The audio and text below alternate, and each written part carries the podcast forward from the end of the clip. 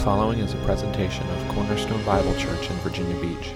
For more information on Cornerstone, as well as additional sermon downloads, please visit c b c virginia dot com. Please turn to Mark chapter five. Mark chapter five, that's page number eight hundred forty. If you're using one of those Bibles there in the seats in front of you. Three thoughts for you as we begin this morning. One, Wes, Katie, hope I don't embarrass you with this, but I just had the best like song time ever. I mean, I mean that with all sincerity. Like probably my favorite in a long time, sitting there with Gentry behind me, singing at the top of his lungs. I just, I just sat there and just kept listening to him more than I was listening to anybody else around me, and I was just so thankful for that. Thank you guys for parenting him like that. It was just, it was a real blessing to hear that just from me in my heart this morning. So that was one thing. Two, uh, hi, Charismatics. I don't... Who knew, right? We were all over here. All this time, we didn't know. And now this morning we learned. Hi, Primitive Baptists. Yeah. Holly's owning it. Primitive Baptists would never do that, by the way. Ever. Yeah, raising the roof, not going to happen in a Primitive Baptist church. That was funny. Uh, three, I uh, want to just let you guys know kind of the plan for us this week and next Sunday. We're not going to be here next Sunday. We're actually leaving for vacation. The minute I say amen, I'm going to walk there, take my mic off, and run away. And I have to do that because if I don't do it then, I'm going to stop and talk for an hour. And so if you're visiting with us today, thank you for being here. Hope you come back again. I hope you talk to some other people. It just won't be me today, all right? Uh, But you don't need to talk to me. I don't have anything to share with you of any value, but I'm glad that you were here with us today, and everybody else, we will see you in two Sundays. We're going up to Chicago for a few days. I will not bring you back pizza. I will eat it all myself. You're in Mark chapter five. We're going to read verses twenty-one to forty-three, and then we will go to the Lord in prayer. If you will, please look at verse twenty-one. And when Jesus had crossed again in the boat to the other side, a great crowd gathered about him, and he was beside the sea. Then came one of the rulers of the synagogue, Jairus by name, and seeing him, he fell at his feet and implored him earnestly, saying, "My little daughter is at the point of death. Come and lay your hands on her, so that she may be made well and live." And he went with him, and a great crowd followed him and thronged about him. And there was a woman who had a discharge of blood for twelve years, and who had suffered much under many physicians, and had spent all that she had, and was no better, but rather grew worse. She heard the reports about Jesus and came up behind him in the crowd and touched his garment, for she said, "If I touch even his garments, I will be made well." And immediately the flow of blood dried up, and she felt in her body that she was healed of her disease. And Jesus, perceiving in himself that power had gone out from him, immediately turned uh, about in the crowd and said, "Who touched my garments?"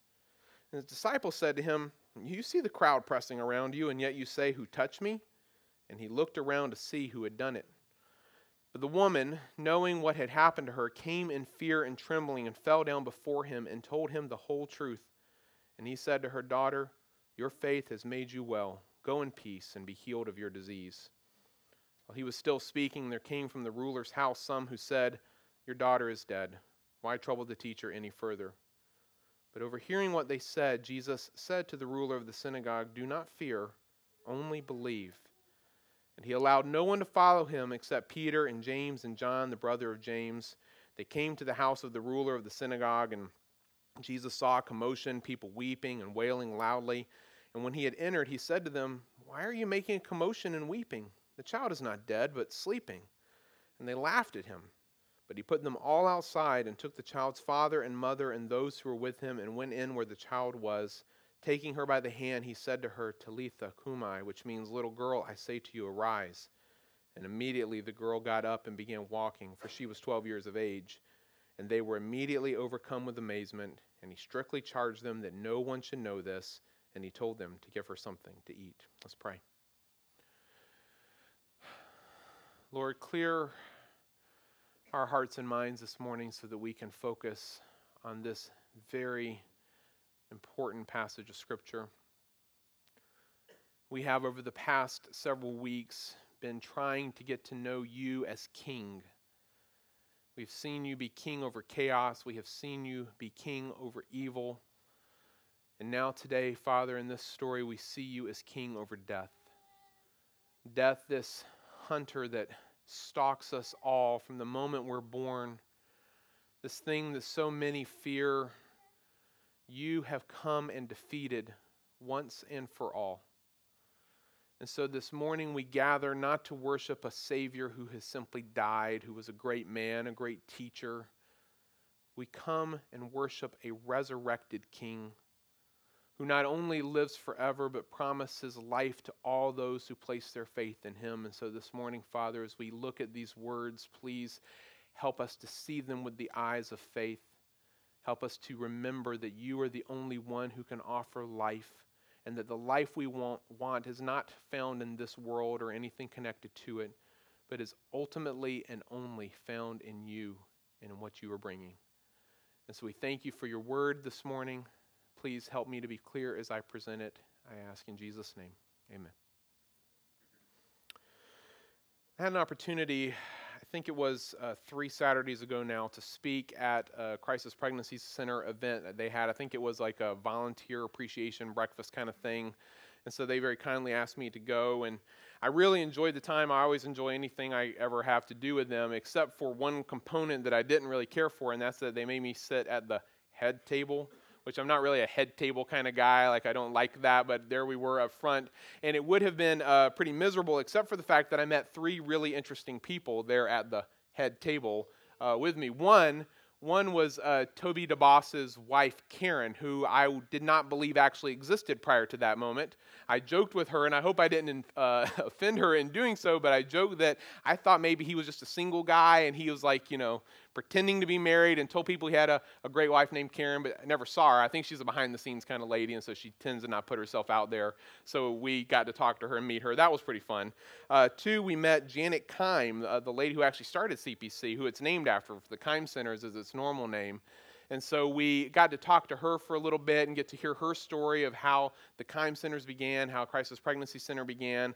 That was interesting. She and I actually share a love of genealogy and history. Who knew?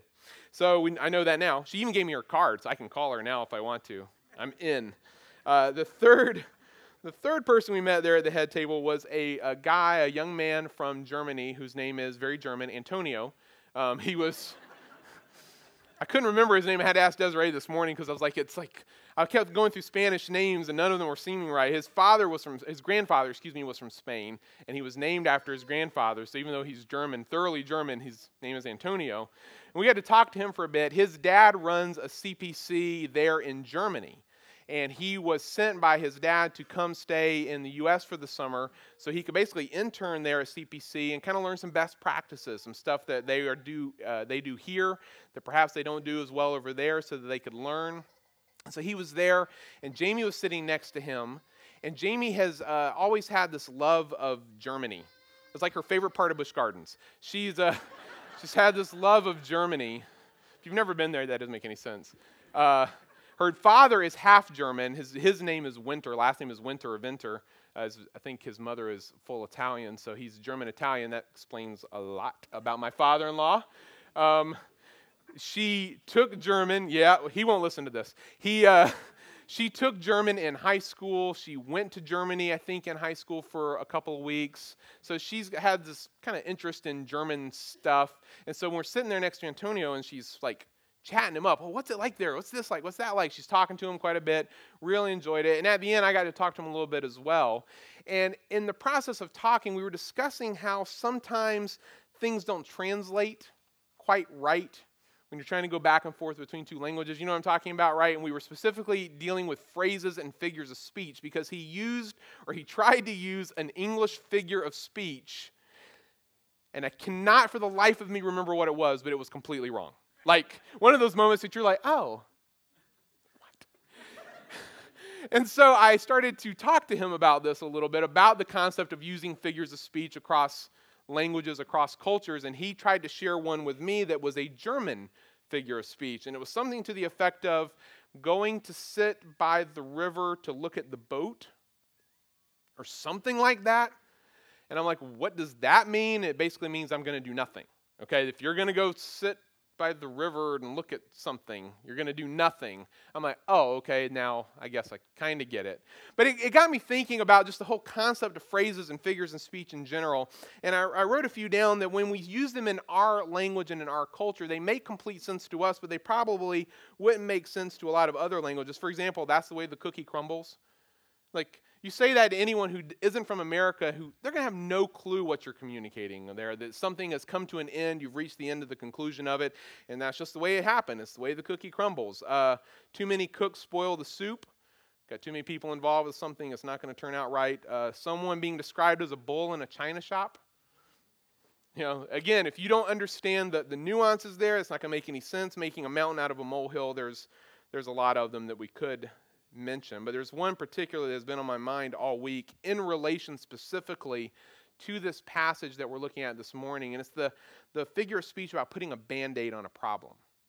Okay, you, you heard people say that something major is going wrong, and someone comes along and tries to do a minor fix, and we say that's just putting a Band-Aid on it, right? It's not actually fixing it. That, that figure of speech has has been in my mind all week looking at this particular passage, and I think you'll understand why when we get to the end of today's message. Today we're going to look at the third and final story or scene here in this section that Mark has put together, which is designed to show us that all the things that Jesus has been teaching us about the kingdom of God back in Mark chapter four are true.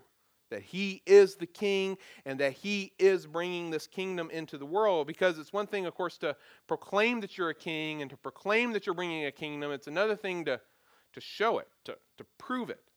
And so to show us that Jesus' proclamation of his kingdom is, you know, for real, Mark has arranged three just over-the-top, amazing stories that are designed to show us that there is no danger, no enemy, no obstacle that could possibly, possibly stand against Jesus or in any way thwart God's plan to bring about this, this kingdom. There's nothing that he cannot overcome, and the danger, the obstacle, the enemy that was in the first scene was, was the forces of chaos that are present in this world.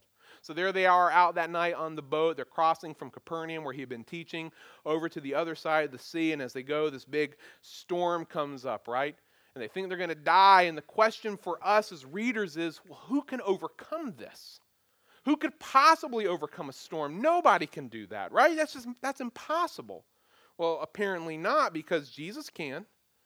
He just, with a word, does the thing that seems completely and totally impossible in any other normal situation. He, he calms the sea, and we see in that that he's king over chaos. The, the danger, the obstacle, or the enemy in the second scene, when we looked at last week, was the forces of evil.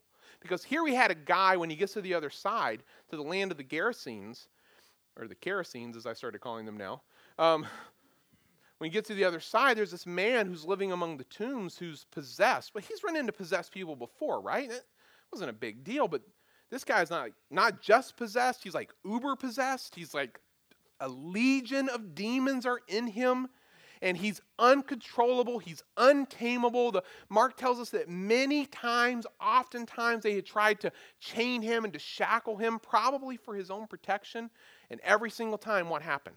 He breaks the chains. He, he breaks the shackles in pieces. He cannot be tamed night and day. He's out in the, the mountains and in the tombs screaming, cutting himself. It's a horrible scene. No one can do anything here, right? Jesus can. But again, what seems impossible to man is, is easily overcome with just a word from Jesus. He is king over evil. And now in this third and final scene, there is one last danger or enemy or obstacle for Jesus to overcome. And it's been alluded to in the previous two scenes. I mean, because when they're on the sea, you, you see that they think they're going to die. And when he gets to the other side of the sea, you've got a man who is living among the tombs. He's in the realm of death. You've got this concept of death that's been alluded to in both the previous scenes, but now here finally in scene three, you, you see Jesus addressing it head on. It's the enemy of death itself, the, the ultimate hunter of man's soul and life. And so like we've done for the last two weeks, what we're going to do today is we're going to come to this story and just try. Again, I'm asking you as best you can to try to throw away everything you've thought about this story before. and to try to read it with as fresh of eyes as possible so that you can see the larger point that I really think Mark is intending us to see, that Jesus is king over all. So let's begin just by simply noticing the setting. At the end of the last scene, after Jesus had cast out the demon, the people uh, of the land of the Gerasenes had done what to Jesus? They had asked him to leave. And I pointed out in, as we were going through that, the irony that is included throughout that particular section, because uh, here's a man that's possessed by demons and everyone's scared of him. They're trying to chain him. They keep him away from them. And so when you see Jesus heal the guy and they come up and they see the man now clothed, he's sitting, he's in his right mind, you think they'd be really happy with Jesus particularly, but they're not. What are they? They are afraid of him. That's kind of ironic, but then it's even more ironic what they do next. After Jesus cast out the demon, they proceed to cast Jesus out. They ask him to leave their shores, to leave their country and go back to where he was. And there's a number of things like that in the story. And Mark picks that up here in verse twenty-one off that ironic twist. He tells us that this next scene happens when Jesus had crossed again in the boat to the other side. So as I showed you last week, he had been down here in the southeast corner of the Sea of Galilee. This is the land of the Gerasenes, generally speaking. Don't take that dot as being specific, but in that general area. And so now he's most likely going to head back across the, the water back to Capernaum, to his home base. And sure enough, when he gets there, Mark tells us that a great crowd had gathered about him, and he's back beside the sea, right where we were in chapter four. And it's into this setting that our first main character, of course, other than Jesus and the disciples, our first main character enters the scene. Mark tells us in verse twenty-two that one of the rulers of the synagogue, Jairus, or Jairus by name, came to him and seeing him fell at his feet. And before we look at, at why Jairus is doing this, let me just quickly make sure you understand who this guy is and why this is important, why Mark is even pointing out who he is. If, if you've been with us at all through our study of Mark, we have run into this uh, word synagogue over and over and over again. It's very central to Jewish life. Jesus being in that culture is a part of that. He keeps running into it as, as well. And if you were with us in September of last year, I'm sure you remember perfectly everything that I explained to you about what a synagogue is and, and how it functions. But in case you weren't or in case you don't, let me just quickly remind you of a few things. The word synagogue simply means a gathering place. That's it, okay? It's a gathering place. And in that sense, it is very similar to what we think of today as a, as a church building. It was a place for the Jews to gather for community, for teaching, and for worship. And having said that, let me make sure you understand the synagogue is not the temple, okay? Make sure you don't forget that as you read the Gospels. The synagogues that you'll see throughout the New Testament are not the temple, because the temple, only one, the temple is where? Where is it located? Jerusalem. So if you need to go to a feast, you need to go offer sacrifices, you need to go speak to a priest, none of that is going to be happening at a synagogue. All of that happens at the, the temple. The synagogue was simply a gathering place for the Jews in a particular city to gather for community, for teaching, and for worship. In order to have one in your city, you had to have ten devout Jewish men, males. They had to have some wealth in order to build this thing and run it. Uh, there was no pastor at this thing called the synagogue, but there was someone or someones who were designated as rulers of the synagogue. And the ruler's responsibility was not to be the primary teacher. He would not be doing like what I'm doing now necessarily all the time. His job would simply be to organize services, to make sure that there was a teacher present who could, who could handle things. He's going to keep the building maintained, maintain the, the scrolls, the, the scriptures that they had.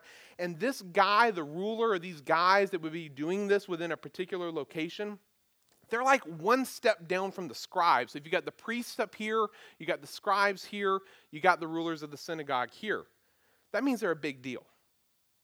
These, these, are a, these guys are a big deal in this particular community, and that is who has come to Jesus here in verse twenty-two. This guy Jairus is an important guy in the Jewish, Jewish community there in Capernaum, and for him to come to Jesus asking for help, asking that Jesus will heal his daughter so that she can live, it's, it's a really big deal. Well, why is he here? We already said it. He, he falls at Jesus' feet here and he implores him earnestly, saying, my little daughter is at the point of death. Parents, picture this as you. Just try to bring the story to life in your mind. My little daughter is at the point of death. Come and lay your hands on her so that she may be well and live.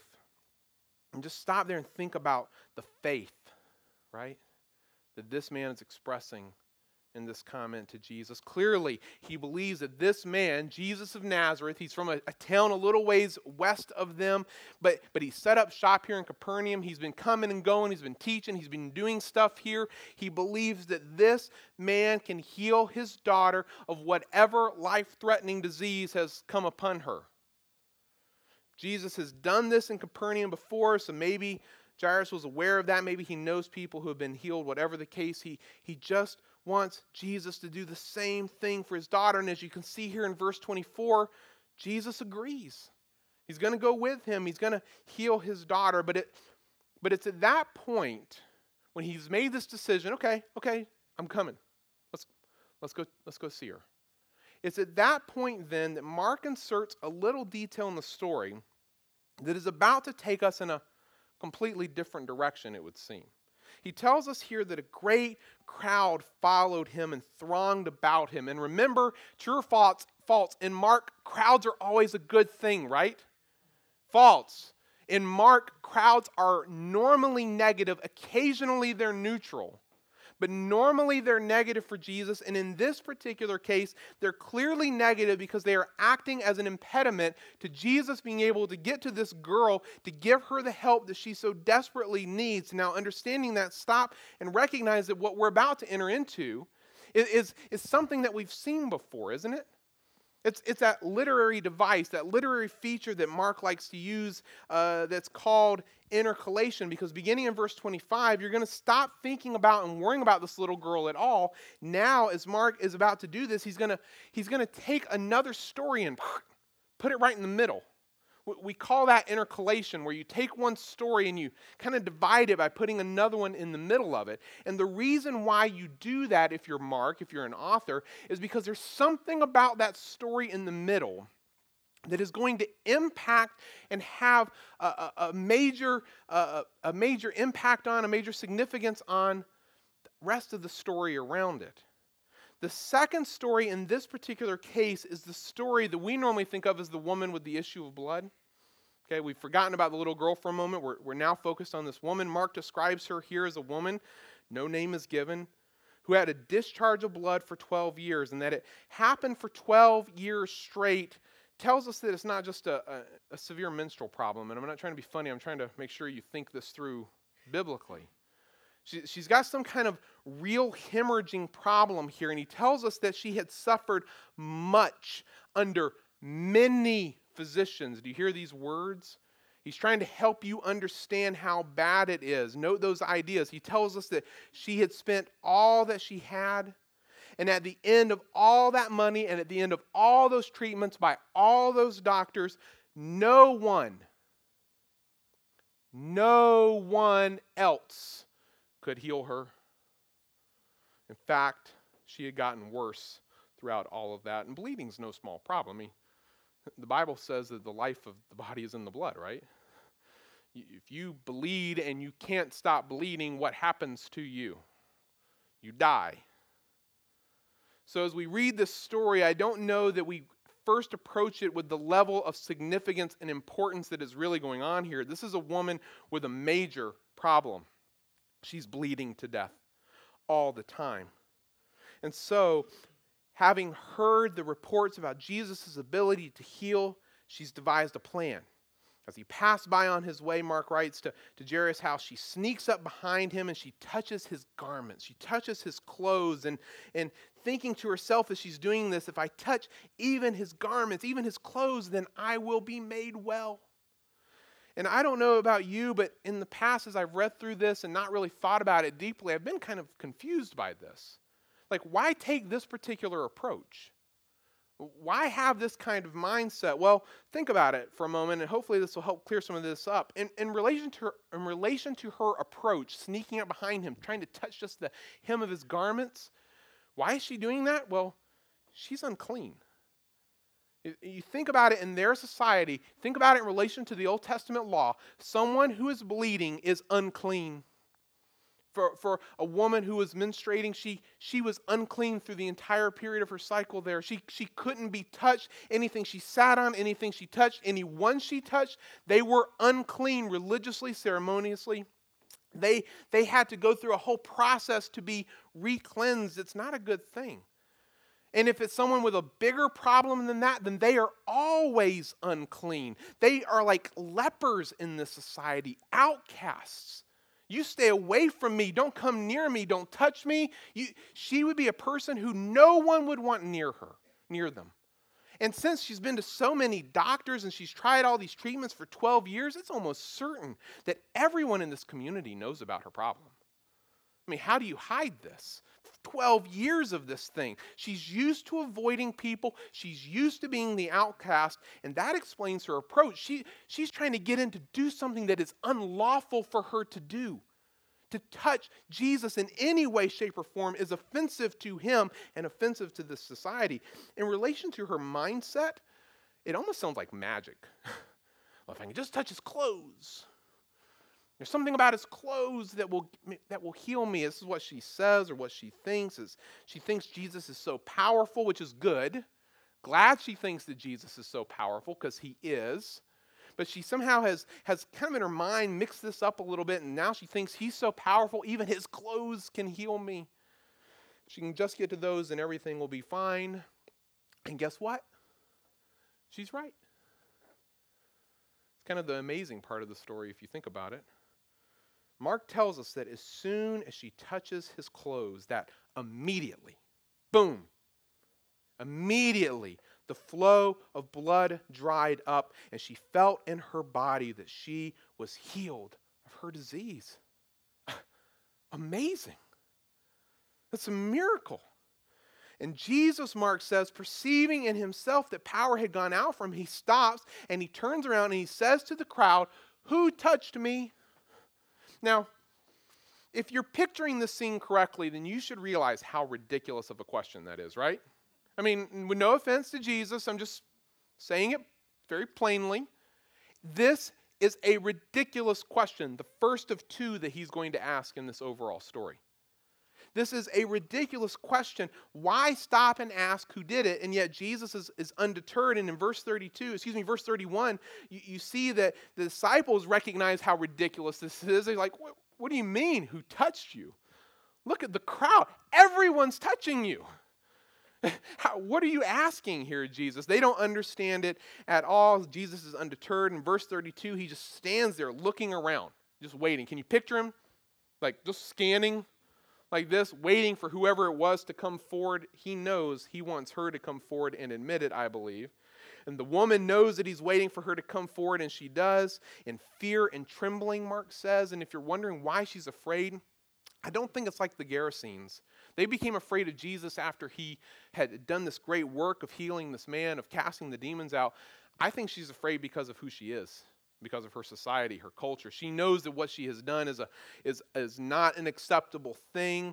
And yet Jesus, she comes and she falls before him. She tells him the whole truth. And Jesus' words to her must have been amazing, both to her and to everyone listening. He speaks to her tenderly. He calls her daughter. Isn't, that's interesting.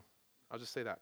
Daughter, your faith has made you well. Go in peace and be healed of your disease. And what I want you to notice here is that Jesus is clarifying for, for her what exactly has healed her. You see, it wasn't the clothes. She, she needs to understand this. She comes to him this thought, well, if I just touch his clothes, then I'll be made well. No, no, no, no, no, daughter, daughter. It's not the clothes. It's your faith that has made you well. Sure, it's not a perfect faith. Clearly not. She thinks that the clothing can somehow play a role in this. But, but yet, just the fact that she believed, just the fact that she believed enough to act, enough to do what didn't seem right or appropriate in that particular moment, that she had that much faith to come to Jesus, this is what heals her. And what you see in this unimportant, unnamed woman, this outcast of society that no one would want to be around, that feels like she has to sneak up to Jesus to, to get near him, is that even imperfect faith in the King is enough to overcome the forces of death itself. Now, this is an important lesson inserted right here into the middle of the story, especially for the guy who's probably standing off to the side going, why are we stopping? I mean, think about this as a parent. If you have come to the one and only person that you believe could possibly save your child's life, and you're dragging them through the streets of town, and they stop and have a conversation with a woman like this, an outcast, what are you feeling at that moment? You've got to be aggravated, frustrated, looking at your watch, worried, scared. Here's Jairus over here this entire time. And sure enough, as you look at verse thirty-five, it's too late. While Jesus is saying these words to this woman, your daughter, your faith has made you well, while these words are coming out of his mouth, there's another conversation happening behind him between someone from his home and him saying, it's too late. Your daughter's dead. Don't, don't trouble the master any further. Jesus, even though he's finishing up his comments to this woman, he hears that message and he turns and he says to him, do not fear, only what? Believe. Do, do those words mean any more to you now? Just in the context of the story, do they mean any more to you now that you see what has happened to this woman? Because here she was facing an impossible situation, was she not? No doctor could heal her. She had spent every penny she had trying to, to get better. There's no more money to spend. She's just getting worse and worse. And it's not like she has perfect faith. She doesn't even fully understand who Jesus is, but she believes in him. She believes in his power. She just wants to get to him, maybe not with perfect knowledge, but she knows there's something about him. Do, do you see why Jairus needs to see this? His daughter is dead. There's no more impossible situation than that.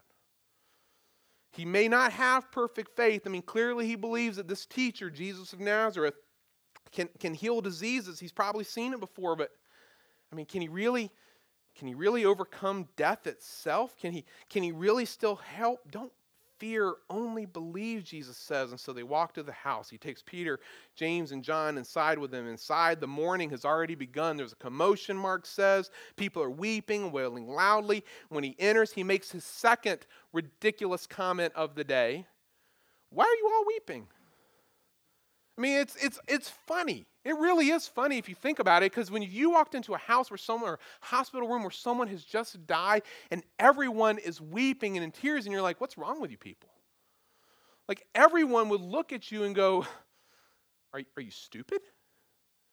We're, we're weeping because this little girl is dead. And, and recognizing that that's the answer, you see what he says next. The child is not dead. She's sleeping. And just like the disciples responded, kind of like, what are you, what are you talking about with these comments? The people in the house respond with similar disbelief at the question. Mark writes that they all start laughing at him. They're weeping one moment. He walks in, he says what he says, and now they're all laughing at him. Just picture that. And so he puts all those people outside. He takes the little girl's parents. He takes the three disciples in to where the child was. He gently takes her by the hand and he says to her, Talitha Kumai, Aramaic, little girl, I say to you, arise. And immediately, just like with the woman with the issue of blood, immediately she gets up and she starts walking around the room because she's about twelve years old, Mark writes. twelve, interesting. And every one of them, her parents, the disciples, and I'm sure all the people outside, are amazed. Amazed at Jesus' power. And then the story ends with two quick commands from Jesus. One, don't tell anybody. He's done this before. He's going to keep doing it through the Gospels. It's not time. He doesn't want everyone to know, though, of course, when you try to keep things like that quiet, everyone knows. right? That's just guaranteed. And then two, you see his tenderness again. Give her, give her something to eat. Now, think about these two scenes now that we've walked through them. Okay? They are completely different and yet one hundred percent identical. Think about it like this. Think about their differences. Think about just the people. And I think most of the differences can be pretty easily summed up with the people. You've got, on the one hand, this guy named Jairus, right? He's named. He's important. He's, he is male. He's got status in the society because he's a ruler of the synagogue. He's probably wealthy. I'm just assuming that because of his status and because of his home. He's respected. He's got a daughter and family, right? This is, this is one end of the social spectrum. On the other end, you have some un named female that nobody knows about.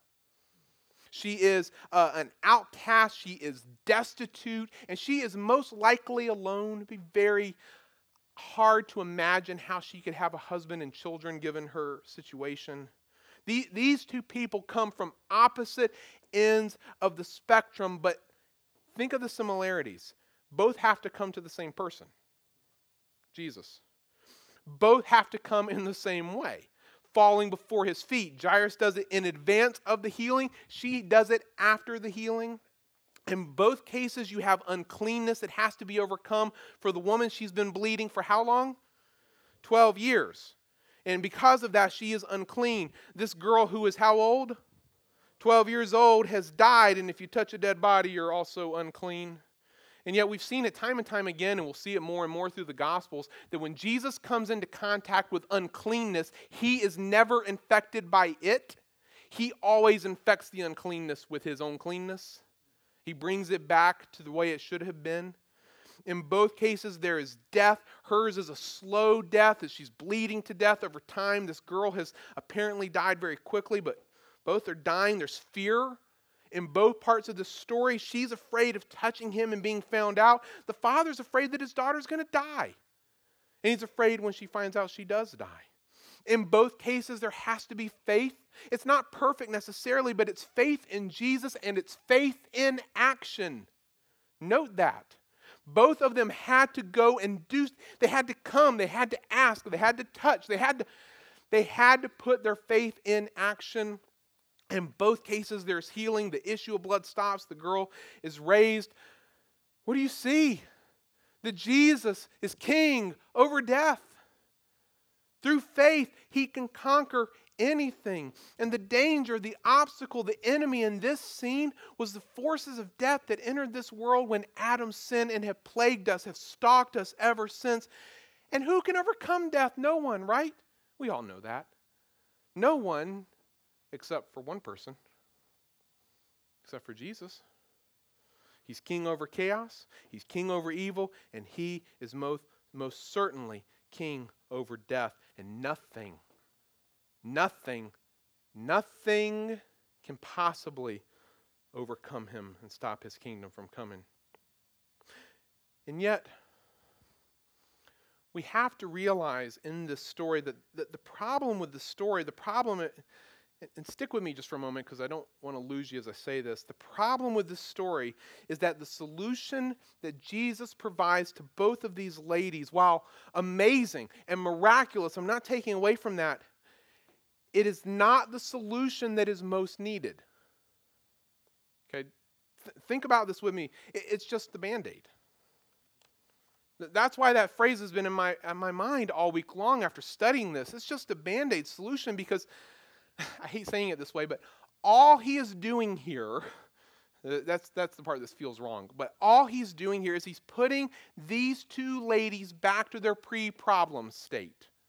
So you've got the, the woman with the issue of blood for twelve years. He is going to put her back to a time like before she had that. He's going to get her back to kind of normal, right?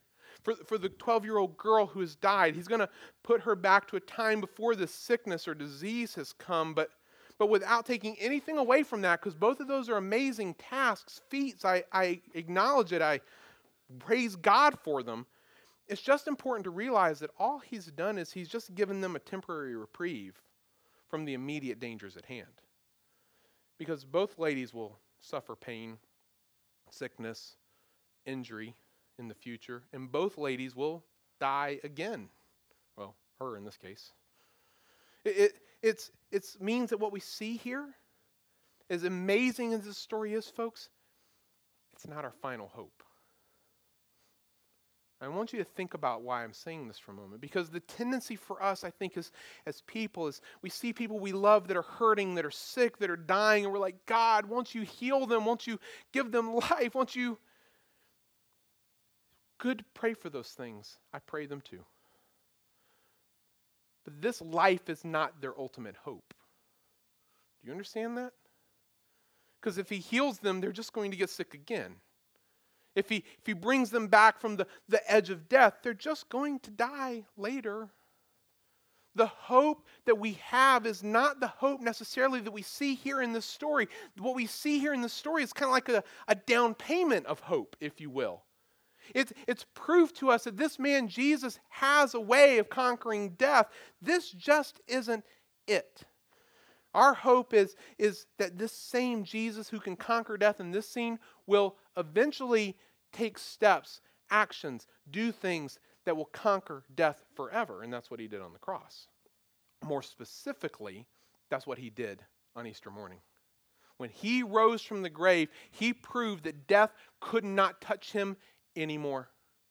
There was no more death to come. There's no more sickness to come. He raises, arises with a new life, a new body that nothing could ever touch. And so our hope then is that in Jesus, we too will eventually receive these new bodies that sickness, pain, injury, death have no power over whatsoever. It's just, it's just too easy for us to read these kinds of accounts and put our hope in those things. Does that make sense? Like, Jesus, just fix my sawed-off finger. If I just had that sawed-off finger back, that's a long story if you don't know it. Just put it back, Lord, then, then everything would be better. No, I don't need my finger restored. I just need a new finger altogether. I need a new body, something, something that can't be subject to those things anymore. And so what I want to remind you this morning, where I want to leave us is this, is that what we see here is not what we ultimately want. Do you believe that? This is not what we're ultimately living for. This is not what we ultimately want. What we ultimately want is a life that comes only, only, only through the resurrection and new life offered to us in Jesus Christ. Will you bow your heads with me for a moment?